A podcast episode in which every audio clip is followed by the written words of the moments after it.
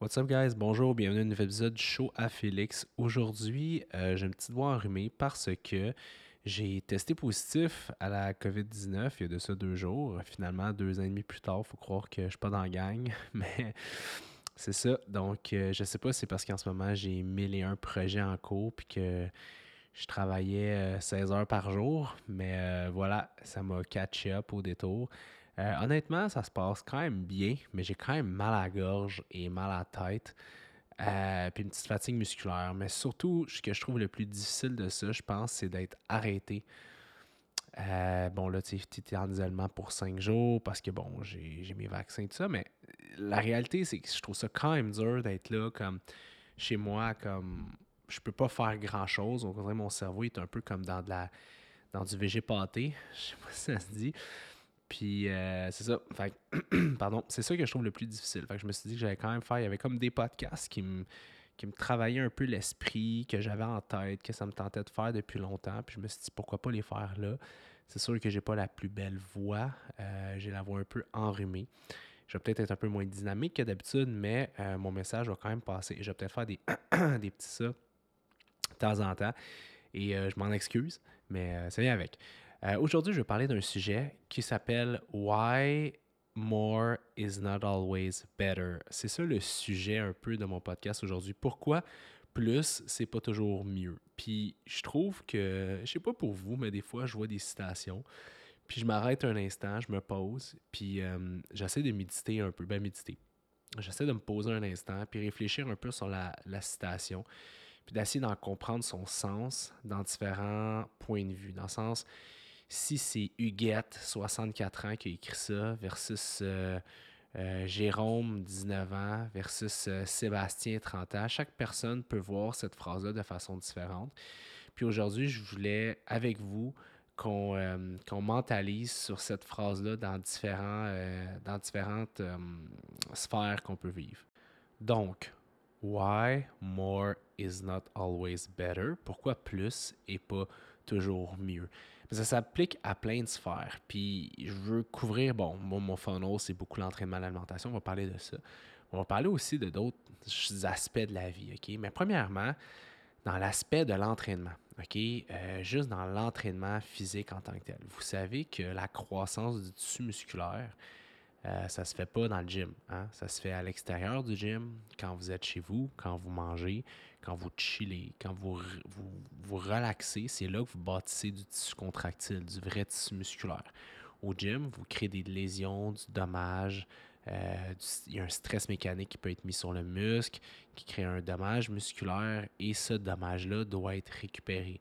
Donc, vous blessez votre muscle durant l'entraînement et par la suite, quand vous êtes chez vous à chiller, à manger bien des protes, à boire de l'eau, puis à aimer la vie, vous bâtissez votre musculaire. Fait il y a souvent des gens qui me disent Ah, moi, je veux plein de résultats, fait que je vais m'entraîner plein de jours par semaine. Mais la réalité, c'est que c'est pas nécessairement la bonne chose à faire, OK? Parce que souvent, ton muscle peut ne pas avoir récupéré à 100% ou avoir juste assez récupéré pour être capable de refaire un effort qui est similaire mais sans pour autant euh, avoir une croissance musculaire. Euh, je vais me prendre comme exemple. Mes meilleurs gains musculaires se font vraiment quand je m'entraîne entre 4 et 5 fois par semaine. Tu sais, je pourrais vous dire, euh, 6 fois c'est mieux, c'est plus performant, mais la réalité, c'est avec l'intensité des workouts que je suis capable de mettre et avec l'énergie que je suis capable d'octroyer dans un workout. Si je m'entraîne en haut de 5 fois par semaine, je crée trop de dommages et je suis pas capable de récupérer. Est-ce que c'est mon lifestyle qui, m'amène ça? Est-ce que c'est ma génétique? Est-ce que c'est différent par mes hormones? Je ne sais pas, mais je sais qu'en haut de cinq fois par semaine, j'ai moins de résultats au niveau de ma masse musculaire. je sais pour moi que pour prendre du tissu musculaire, pour prendre du volume, j'ai besoin de m'entraîner entre 4 et 5 fois par semaine. Fait qu'encore là, voyez même que dans l'entraînement, le principe de en faire plus, c'est pas toujours mieux, mais ça s'applique directement. La même chose pour l'alimentation. Des fois, vois des clients qui viennent me voir pour perdre du gras. Euh, je vais prendre un exemple vraiment facile. Mettons une fille qui est à 200 livres pour 5 pieds 6, mettons. Fait que, mettons qu'on regarde un peu son IMC, son pourcentage de gras, euh, ses antécédents, euh, antécédents au niveau de sa recomposition, sa composition corporelle. Mettons, elle a 40-50 livres over, exemple. ben, qu'est-ce qui va arriver? C'est que souvent, ils arrivent et ils me disent ben, je mange 1000 à 1200 calories avec les huiles de cuisson, avec les vinaigrettes, les sauces, tout calculé. Mais la réalité, c'est que c'est tellement sous-calorique que ça va marcher pendant un temps, mais à, moyen terme, le corps ne sera pas capable de soutenir un, déficit calorique aussi important. Fait qu'il va gruger dans le tissu musculaire, puis il va shutdowner euh, différentes aussi pathways du corps. Fait que tu vas être plus fatigué sans, le savoir. Ça peut affecter des fonctions. Souvent, c'est des diètes qui sont faibles en glucides. Les fonctions thyroïdiennes peuvent alterner, altérer, excusez-moi. Ça peut avoir différents aspects vraiment négatifs euh, au niveau de la personne. Fait qu'on se rend compte, quand on regarde ça, ben c'est pas mieux. Ça devrait peut-être, la dame être à 1600, 1700 calories, peu importe, créer un léger déficit calorique sur le long terme. Fait qu'encore là, le principe de il faut pas nécessairement moins en faire. Euh, c'est pas parce qu'on en fait plus qu'on va avoir plus de résultats. Il s'applique encore une fois. C'est pas parce que ta diète est vraiment comme agressive que oui, sure, tu vas perdre plus de gras comme sur le court terme, mais l'effet rebond de ça, il va avoir aucun sens. Ça va être vraiment intense. Puis ça peut euh, juste être négatif. Euh, on parle de ça au niveau des suppléments. ok? Souvent, les gens euh, ils prennent 7, 8, 10, 12 suppléments différents, mais l'affaire, c'est que c'est quand même c'est quand même au niveau du rein, euh, des reins, excusez-moi, puis du foie. Puis à un moment donné, si tu crées 42 millions d'interactions dans tes suppléments, de un, est-ce que ton corps est capable de handler tout ça? De deux, euh, est-ce que tu en as besoin au niveau de ton portefeuille? Et de trois, surtout de trois, comment tu sais qu'est-ce, qui marche versus qu'est-ce qui marche pas si tu utilises tout en même temps? Sais, la technique bazooka, le genre de, tirer 42 millions de balles en même temps. Ça marche, mais tu sais même pas qu'est-ce qui a marché. Puis je fais un parallèle, je parle des suppléments, je fais un parallèle aux anabolisants, aux intergogènes. Ça fait 17 ans que je suis dans le milieu. Je euh, je parle pas beaucoup de la pharmacologie, que ce soit la médication ou euh, les produits dopap, ces choses-là, juste parce qu'FD Fitness, c'est pas notre voie, c'est pas notre funnel. Euh, c'est pas ce que je recherche. J'entraîne pas des bodybuilders. Euh, pas que je suis pas capable, juste que c'est pas c'est pas nécessairement ça euh, mon marketing, c'est pas nécessairement vers là que ma compagnie s'enligne en, en particulier. Par contre, c'est sûr qu'en étant un gars très curieux dans mon domaine, puis ça fait beaucoup de temps que j'étudie là-dedans, oui, j'ai une bonne connaissance dans tout ce qui est médication, anabolisant et tout ça. Souvent, il y a des gens qui viennent me voir ou des amis même à qui je parle, puis qui m'expliquent un peu leur, euh, mettons là, entre guillemets, en bon jargon de, de bro, leur cycle. Fait qu'est-ce qu'ils prennent comme aide ergogène? Puis là, ils me font une liste. Ils ont genre il y a à peu près deux stéroïdes anabolisants qui sont des dérivés DHT. Ils ont une base de testostérone qui est beaucoup trop haute. Ils ont, euh, tu sais, ils ont, fait dans les dérivés DHT, tu as, deux, as deux euros, un injectable.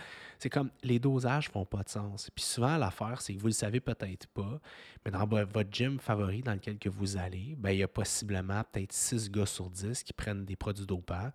Sur les six gars, il y en a peut-être un et demi qui a l'air d'en consommer ou d'en injecter. La raison, c'est que dans la croissance du tissu musculaire, il y a un facteur génétique. Il y a aussi, pour qu'un physique soit beau ou soit plaisant à regarder, il y a une question aussi des insertions des muscle belly, fait des ventres musculaires. Où est-ce qu'ils sont insérés? tu prends un mollet. Si le mollet est inséré, si ton ventre musculaire est inséré super haut, ça va te faire un genre de petite boule proche du genou en arrière. Par contre, si tu es inséré super bas, ça va te faire un, mollet où est-ce que tu as plus de viande puis tu as plus de place pour mettre du tissu contractile. J'ai l'opportunité ou j'ai le bénéfice d'avoir un bicep qui a une longue insertion. Mon insertion du bicep est quasiment dans mon, dans mon, dans mon coude. Puis c'est drôle parce que, ben c'est drôle. Quand je me suis blessé, euh, quand j'ai déchiré le tendon de mon bicep droit, ben la première des choses que j'ai dit à mon chirurgien, c'est je veux que tu me le rattaches le plus bas possible. Parce qu'en ayant une attache basse de mon bicep, ben s'il me l'avait rattaché trop haut, ça aurait créé vraiment une symétrie weird. Puis il a fait vraiment une bonne job parce que ça paraît pas qu'il est inséré un peu plus haut. Fait que c'est cool. Fait que je suis vraiment content pour ça. Mais tout ça pour dire que il y a beaucoup de gars qui vont prendre plein de produits puis qui vont pas avoir des résultats. Euh, puis là, je m'adresse peut-être aux gars qui m'écoutent, qui connaissent un peu ça. Quand c'est rendu qu'un gars prend un gramme d'anabolisant par semaine, puis qui ne fait pas de la compétition au niveau national ou genre euh, des grosses compés, ben il y a un problème. Je veux dire, c'est pas fait pour toi. Tu peux t'entraîner par plaisir, mais fais-le pas dans un objectif comme de compter, à mon sens. Ça reste. Aujourd'hui, c'est de l'opinion. Là. Fait que je vous dis un peu ce que j'en pense. Parce que techniquement, le stress que tu vas mettre sur tes organes, tes reins, ton foie, euh, ton cœur, tout ça, surtout avec les morts qu'on voit récemment, euh, ça vaut pas la peine. OK? Fait que c'est encore là, c'est une autre raison qui, qui, qui, justifie le fait que plus est pas toujours mieux. Fait que, mais souvent les gars disent Ah ben je vais faire plus de stock, c'est ça le secret. Non, c'est pas nécessairement le cas. Dans même titre que la bouffe. Souvent, il y a des gens qui ont de la misère à bâtir du tissu musculaire. Puis ils sont comme ah, parce que je mange pas assez, c'est parce que si ça peut être un des facteurs, mais souvent le facteur, c'est la qualité des workouts, euh, ta périodisation, euh, la façon que tu es capable de stimuler tes fibres, tu es capable de stimuler toutes les fibres et tout ça. Fait vous comprenez. Fait ça, c'est un point qui est super important à comprendre. Un autre aspect où est-ce que ce concept-là de que, que, faire plus ou en avoir plus, c'est pas toujours mieux, c'est l'argent. Là, je sais, guys, que c'est un sujet qui est super tabou, OK, l'argent, surtout au Québec. C'est vraiment tabou parler de ça. Puis il y a comme deux visions. Moi, j'ai de milieu, quand j'étais jeune, on n'avait pas une tôle, OK? J'avais pas une scène. J'avais pas des parents qui étaient riches, euh, loin de là. Mes parents, ils se sont séparés quand j'avais trois ans. Fait que c'est sûr que, ben, j'étais un côté mon père, un côté ma mère. Euh, financièrement, c'est sûr que d'un côté, d'un côté, j'ai été avec ma mère plus longtemps. Euh, à la fin de ma préadolescence, adolescence. Fait que c'est sûr qu'une mère d'un côté monoparental, euh, dans un appartement à Montréal, ben, on n'en vivait pas sur l'or, vous comprenez? Fait que je sais c'est quoi pas avoir grand-chose, puis je sais c'est quoi builder your way up à un certain niveau où est-ce que tu peux comme avoir une aisance que quand tu étais jeune, tu étais un kid, tu habitais dans l'est de Montréal, dans Chaga Maisonneuve, ben, tu n'avais pas nécessairement idée que ça, ça existait. Tu sais, ça va peut-être vous paraître euh, fou, mais moi, quand je arrivé au cégep, puis j'ai vu des gens qui avaient 16-17 ans, mon âge, avec des autos, des voitures, pour moi, c'était irréel. Vous comprenez que j'avais jamais eu les sous de sortir de Montréal quand j'étais jeune. Euh, on n'avait pas l'argent pour aller. Euh, j'avais jamais fait de voyage. J'avais rien vécu vraiment faute d'argent. De, Quand je voyais ça, des jeunes. Puis j'avais même pas, j'avais pas de permis de conduire. J'avais même pas l'argent pour, payer un permis de conduire. Fait que, tout ça pour dire que quand tu es jeune puis tu es confronté à ça, c'est une Christy claque d'en face, puis c'est comme un reality check de genre, OK, il y a du wealth, il y a de la valeur qui existe ailleurs. Puis moi, j'allais dans un cégep, cégep de Maisonneuve, j'habitais pas très loin dans l'est de la ville. Puis là, tu es confronté, ben, tu pas confronté, mais tu es en contact avec des adolescents, des adolescentes de banlieue plus aisés, que pour eux, ils vont au cégep à Montréal parce que c'est le cégep qui ont accès, tout simplement. Vous comprenez? Fait que tout ça pour dire que je suis en train de reprendre euh, mon souffle en deux euh, gorgées d'eau. Euh, que, tu sais, je viens d'un milieu où est-ce que je sais c'est quoi pas avoir grand-chose, puis se battre un peu par la suite pour bâtir puis monter à travers tout ça. pourquoi je veux parler de ça? Je veux parler de ça parce que je veux dire que c'est un sujet délicat l'argent, puis je veux dire la fameuse phrase la plus cliché au monde, puis euh, que quand euh, les gens n'ont pas d'argent, ben c'est quasiment qu'ils te lancent des tomates quand tu dis ça, mais l'argent, ça fait pas nécessairement le bonheur, tu sais.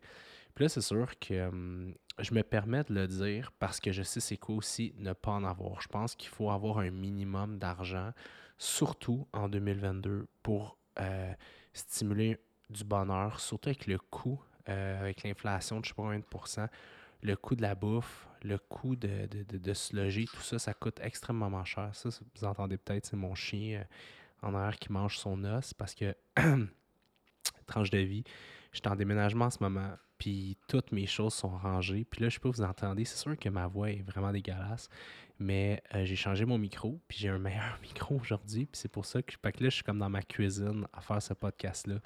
À ma droite, il y a un verre d'eau. À ma gauche, il y a un papier de toilette pour me moucher. Puis en face de moi, il y a mon chien avec son os. Fait mon setup en ce moment.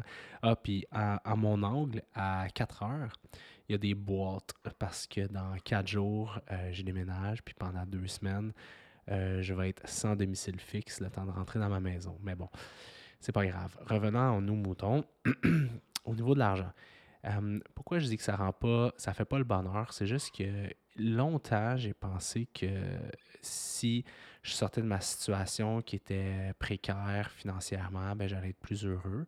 Et je me suis rendu compte au début euh, que j'ai lancé ma carrière. C'est là que j'ai développé, euh, surtout ma carrière un peu plus publique, c'est là que j'ai développé des enjeux de santé mentale. Et c'est là que ma santé mentale s'est beaucoup détériorée. OK? Euh, pourquoi je dis ça? Parce que même si mon compte en banque montait à droite, ma santé mentale diminuait à gauche. Puis ce qui m'a aidé à m'en sortir un peu, c'est me rallier sur mes valeurs, me rallier un peu sur ce que je fais, puis comprendre à un moment donné que mon travail, je le fais par amour de mon, milieu, par passion, puis par euh, juste par amour de l'entraînement, de l'alimentation, puis la relation d'aide. En bout de ligne, de voir des gens avec un sourire parce qu'ils sont mieux dans leur peau, puis c'est pas plus difficile. Parce que la réalité, c'est qu'il y a des gens, tu sais, là, je sais que c'est un discours pas populaire, qu'est-ce que je vais vous dire, mais il y a des gens qui ont un surplus de poids juste parce qu'ils savent pas comment s'alimenter, puis quel choix d'aliments faire. C'est juste un manque de connaissances, OK? C'est pas nécessairement qu'ils veulent pas, c'est qu'ils savent pas. Fait qu'une fois que tu leur donnes ces connaissances-là, que tu leur donnes cette passion-là, il y en a beaucoup qui sont capables de diminuer leur, pourcentage de gras ou d'atteindre leurs objectifs fitness, wellness, peu importe c'est quoi, et de les maintenir pendant 15, 20, 30, 40, 50 ans. Je sais que c'est pas populaire comme, euh, comme discours parce qu'on dirait que en ce moment, en 2022, si tu, si tu veux perdre du poids, c'est que tu as des enjeux de santé mentale, puis c'est ton environnement qui est toxique, mais c'est pas toujours ça. Ça se peut que tu ne saches juste pas comment t'y prendre, puis quand tu fais affaire avec un professionnel de la santé, genre FD Fitness, qui est mon entreprise, ben, ils t'apprennent à avoir une belle relation avec la bouffe, ils comprennent un peu comment ça fonctionne, puis voilà, OK? Fait que c'est ça. Fait que ça pour dire que c'est ce qui m'a sauvé. Et l'argent, ça transforme le monde. Euh, why more is not always better, ben c'est la même chose. J'ai vu des gens, que ce soit de mon milieu, que ce soit de d'autres milieux, euh, qui étaient des gens qui faisaient un peu leur métier par amour, par amour d'aider les gens, par amour de, de, de, de, la passion, par amour de la connaissance et tout ça. Faire un shift mental incroyable de genre 180 degrés et maintenant de devenir euh, des gens que leur objectif, c'est faire plus d'argent. Puis c'est toujours un peu. Puis ils ont changé un peu leur modèle d'affaires. Puis là, maintenant, c'est. Tu le vois de par la façon qu'ils agissent, tu le vois par la façon qu'ils sont, que l'argent maintenant est euh, la chose la plus importante. Vous l'avez peut-être déjà vécu avec des, des, amis dans votre milieu, que vous soyez avocat, que vous soyez entraîneur, peu importe dans quel milieu vous êtes. Des fois, il y a des gens qu'on apprécie. Il y a des gens qu'on pense que c'est des amis des amis, je veux dire, des gens avec qui nous, on a du bon temps, qu'on a le goût de se rapprocher, qu'on veut dîner, déjeuner, souper, s'entraîner avec, juste passer du temps de qualité, mais que pour ces gens-là, vous, vous n'êtes pas une relation d'amitié, vous êtes une relation de business. Et quand ces gens-là vous écrivent pour prendre des nouvelles de vous, mais vous réalisez on the long run que c'est pas nécessairement parce qu'ils veulent des, des, nouvelles de vous, c'est juste qu'ils veulent entretenir à la relation professionnelle avec vous et euh, ils veulent juste voir un peu de façon générale qu'est-ce que la compétition fait. Puis ça, ça peut être vraiment dommage. Puis c'est là que tu te rends compte que c'est à un certain moment que tu dis que l'argent a pris toute la place sur la relation ça peut être dans plein, plein, plein, plein de milieux. Mais moi, juste là, je parle de mon milieu, mais j'ai vu des gens qui étaient foncièrement passionnés, curieux euh, par leur milieu, mais que tout ça a été remplacé par une curiosité de faire des sous, par un désir euh, de faire de l'argent. Et l'avarice, vous connaissez les sept péchés capitaux, à un moment donné, quand on veut trop d'argent, puis tu sais, mon discours, ça veut pas, euh, je veux pas faire un discours qui, comment on dit ça, qui euh, euh, judéo-chrétien, le genre euh, tu peux pas faire de l'argent, c'est mal de vouloir en faire. Non, je pense que c'est, c'est bien de vouloir en faire, mais je pense qu'il faut pas vouloir faire des sous au détriment de, mettons, oublier sa passion, oublier la, son why du départ. Puis, tu sais, je vous donne un exemple. Si moi, mon why, c'est ah, aider le monde à maigrir, mettons. Puis après que je, je fais tout en leur chargeant 100 fois trop cher pour qu'est-ce que ma valeur, elle vaut réellement. puis de, de, me justifier en disant non, mais je les aide à maigrir. À un donné, un juste milieu là-dedans. Puis je vais faire un parallèle avec les compagnies de suppléments, de créatine. La créatine revient en mode c'est ancien avec TikTok. You want a fat butt, take creatine. Non, euh, la créatine monohydrate, c'est la créatine la moins chère, puis celle qui est la plus étudiée, qui fonctionne. Ben, les compagnies de suppléments se sont dit, aïe, il y a un engouement qui est vraiment présent pour la créatine. Fait qu'on va vendre des formes de créatine 3, 4, 5 fois plus chères que de la créatine de base en proclamant que c'est meilleur. Mais c'est pas meilleur, OK? Ça fait la même Christie d'affaires, OK?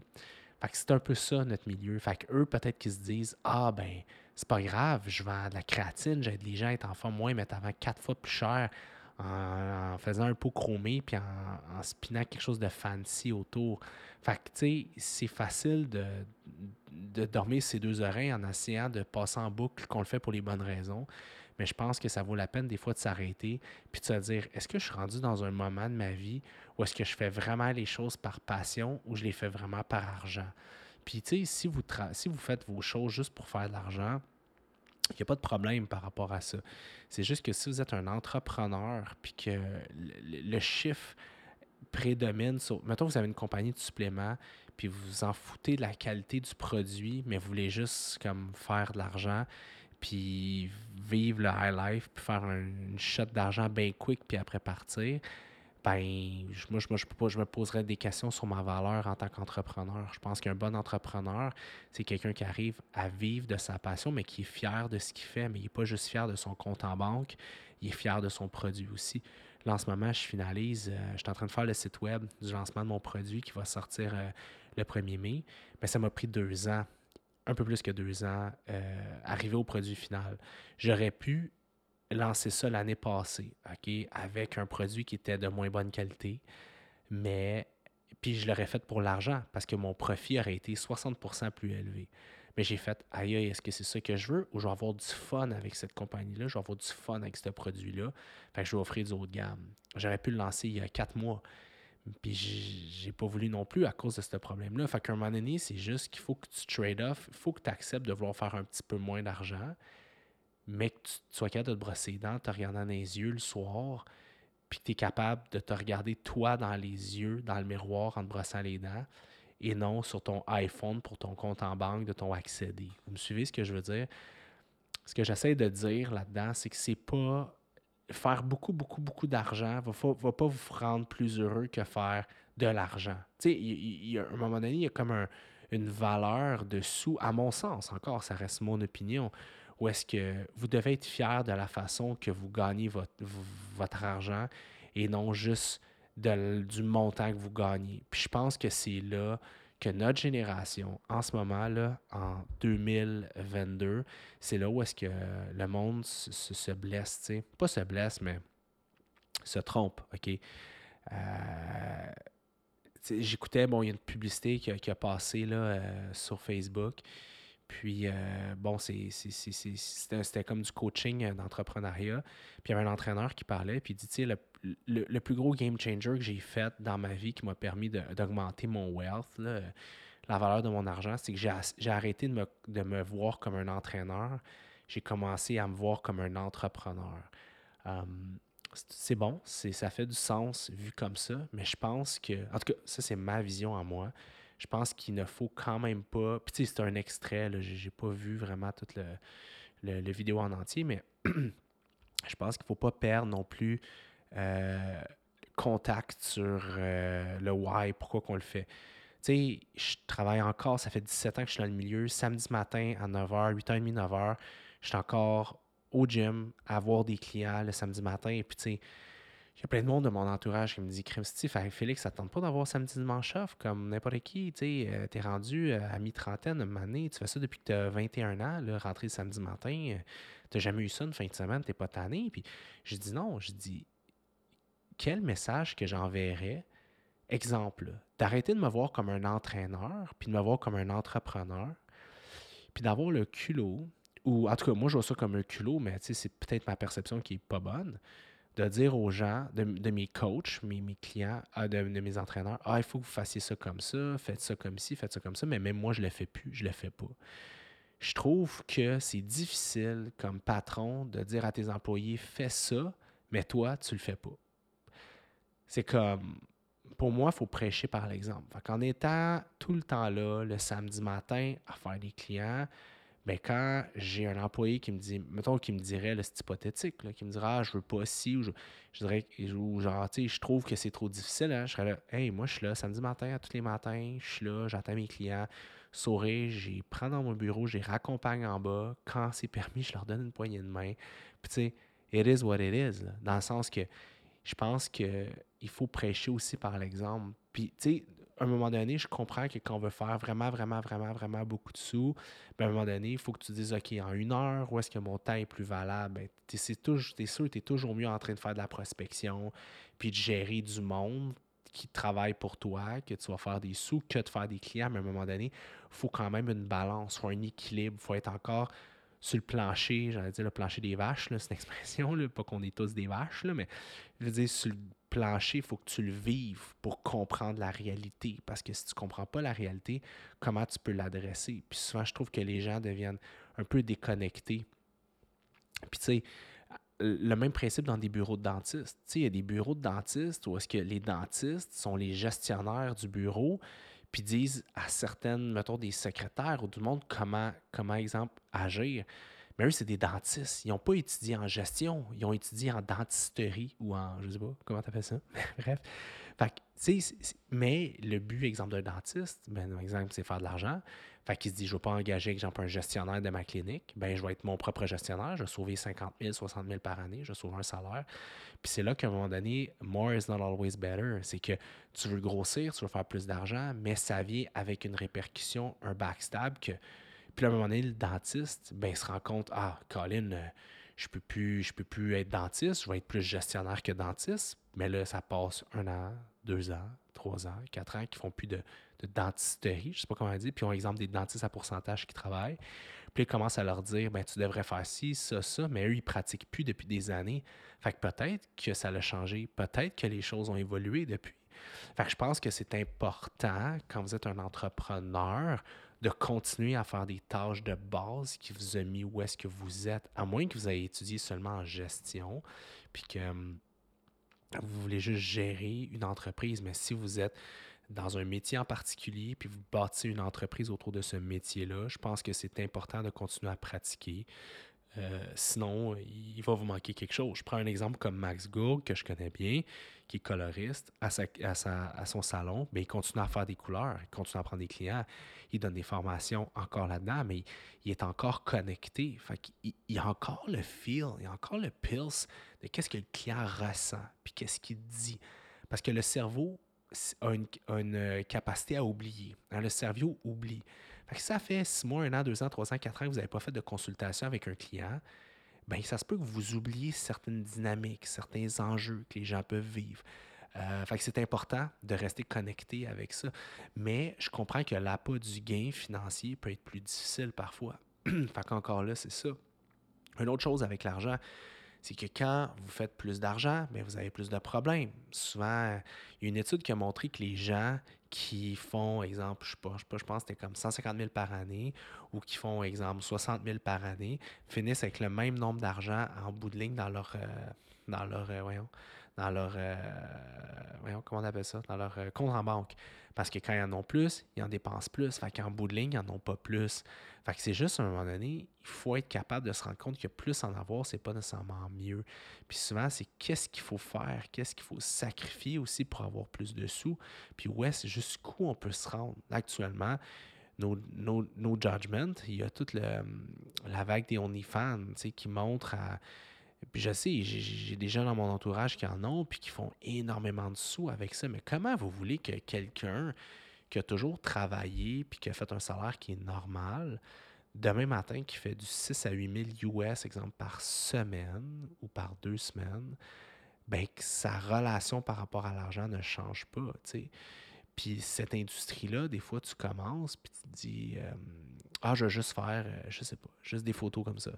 Puis à un moment donné, il y a la pas du gain. Puis là, tu vois que ton salaire commence à diminuer, tes abonnés euh, sans It's fade away. Fait que là, tu dis, OK, je vais faire euh, plus de contenu.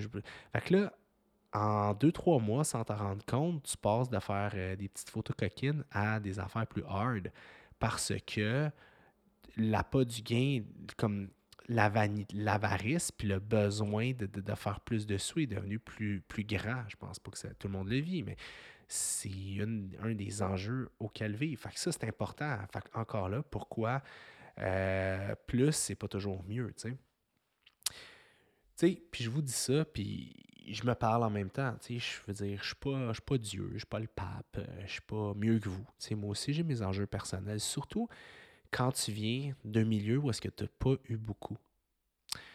Ça a l'air niaiseux, mais je suis pas mieux que vous autres. Je me compare autant que vous. Puis ça m'arrive aussi de me dire Ah, c'est Là, je donne un exemple. J'ai acheté une maison. Puis là, je suis comme. Puis tu sais, je sais pas si des gens viennent de la rive sud que vous m'écoutez, mais c'est vraiment cher dans notre coin, les maisons. C'est, c'est vraiment, vraiment dispendieux. Puis là, il fallait la rénover. Mais reste que. Un de mes meilleurs chums, c'est un médecin. Puis son chum est avocat. Fait que c'est sûr que moi, je me compare, je veux pas, parce que c'est des gens que je côtoie à chaque mois. Ben, à eux, fait que là, ben, je me dis, tabarouette, chez nous, euh, excusez-moi l'expression, mais c'est un trou dans le mur. Fait que on a toujours tendance à se comparer, mais ça ne nous rend jamais heureux parce que, genre, tu te dis, j'en veux plus, j'en veux plus. Mais là, qu'est-ce que tu es prêt à faire ou qu'est-ce que tu veux faire pour en faire plus? Puis c'est là que j'ai réalisé à un moment donné, non, le bonheur, c'est pas ça. le bonheur, c'est puis j'ai fait un post récemment sur Instagram. C'est juste être bien dans sa, dans sa tête, bien dans sa peau, coucher le soir sans stress, sans anxiété, te lever le matin avec le sourire, sans stress, sans anxiété. Faire quelque chose dans ta vie qui te rend heureux, qui te nourrit de bonheur, puis que l'argent, ça soit quelque chose plus d'accessoire. Oui, ça demande des exercices, oui, ça demande des sacrifices, mais il faut réussir à trouver du bonheur dans des petites choses. pour moi, personnellement, en ce moment, la meilleure façon d'aller chercher du bonheur au quotidien, c'est de faire des méditations avec euh, Headspace puis Netflix. Ça, ça me fait triper en ce moment. Fait qu'on a tous des choses sur lesquelles euh, se rattacher qui ne sont pas nécessairement des choses qui coûtent beaucoup de sous. Je ne sais pas pour vous autres, mais moi, euh, avant la pandémie, j'allais au restaurant genre une fois par semaine. C'était vraiment intense. Mais pour moi, it was part of my life. Ça faisait partie de ma vie, puis c'était juste normal. Puis là, je me rends, je vois ça comme une grosse dépense aller au restaurant. Je dis pas que je vais pas y aller. en fin de semaine, c'est la fête à Oli, mon ami, euh, je vais y aller. Mais juste, ça m'a remis les choses en perspective. Puis je me rends compte que je peux avoir autant de bonheur en me faisant une bouffe chez nous, en m'achetant un vin, whatever, puis en faisant ça, tu sais.